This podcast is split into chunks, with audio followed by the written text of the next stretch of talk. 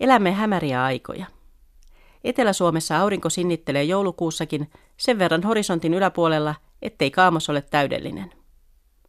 Lumen puuttuessa, märkinä ja sumuisina päivinä, joita tänä vuonna on totisesti riittänyt, muutaman tunnin valoisa aika on kuitenkin käytännössä pelkkää harmaata hämäryyttä.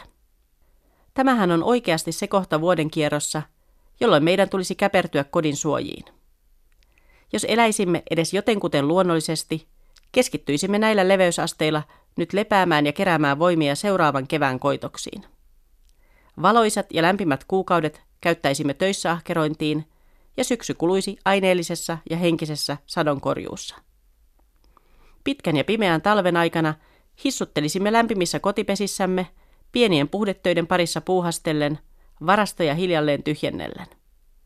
Kompensoisimme ympäröivää kylmää synkkyyttä kynttilän valossa tarinoita kertoen. Talviset tarinat ovat erilaisia kuin kesän valossa kasvaneet.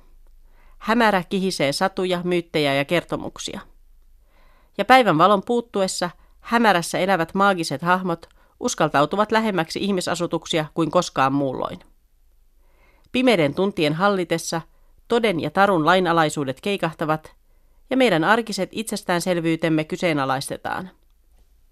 Joulun lähestyessä vahvistuvat tonttujen lisäksi myös maahiset ja muinaiset hiidet, peikot, haltijat ja kummitukset. Me emme vain tunnusta niitä enää.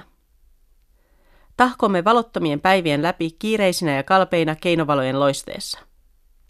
Pysähtymisen ja käpertymisen sijaan stressaamme kovemmin kuin koskaan muulloin. Kieltäydymme näkemästä katuvalojen välisiin varjokohtiin kätkeytyviä kummajaisia. Suljemme kotioven perässämme, mutta emme silti tunne olevamme täysin turvassa. Sillä hämärän väki vaistoaa pelkomme ja hiipii sen kutsumana uniimme. Tähän aikaan vuodesta heräämme pimeään aamuun valmiiksi väsyneinä. Kirkasvalolamput ja pillereiksi purkitetut aurinkovitamiinit eivät riitä karkottamaan hämärän hämmentävää ahdistusta. Kiireen keskellä hämärä paljastaa rumimmat puolensa. Hämäryys onkin pelkkää sekavuutta, epäselvyyttä ja sumeita ajatuksia. Väärin käsityksiä, rajojen hämärtymistä oikean ja väärän välillä. Hämärinä aikoina poliitikot tekevät päivänvaloa huonosti kestäviä päätöksiä.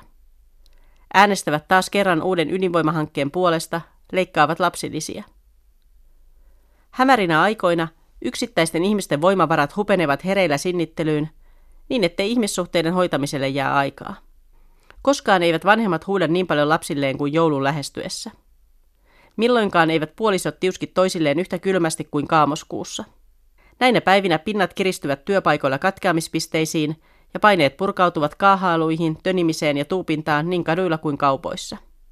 Hävärän aikaa moni hakee harhaista lohdutusta alkoholista tai suklaasta – Ylensyönnin aiheuttamaa itseinhoa on kuitenkin valottomana aikana vielä vaikeampi kestää kuin muulloin.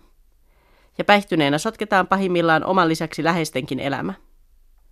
Hämärässä heikkona heiluessa tulee helposti tehneeksi kaikesta aina vain sumeampaa. Ainoa keino selvitä läpi tämän harmaan mustan vuoden ajan olisi lopettaa pakoilu ja antautua hämärälle. Lakata suorittamasta lumetonta talvea. Suostua suvantovaiheeseen. Sillä silloin kun emme sitä tee, menetämme mielenrauhamme ja olemme vaarassa vaipua masennukseen. Mutta jos siinä onnistumme, voimme löytää koko hämärän haltijan viitan poimuihin kätkeytyvän kauneuden. Hämärän hyssyhän on yksi suloisempia suomen kielen sanoja. Nauttikaamme siitä.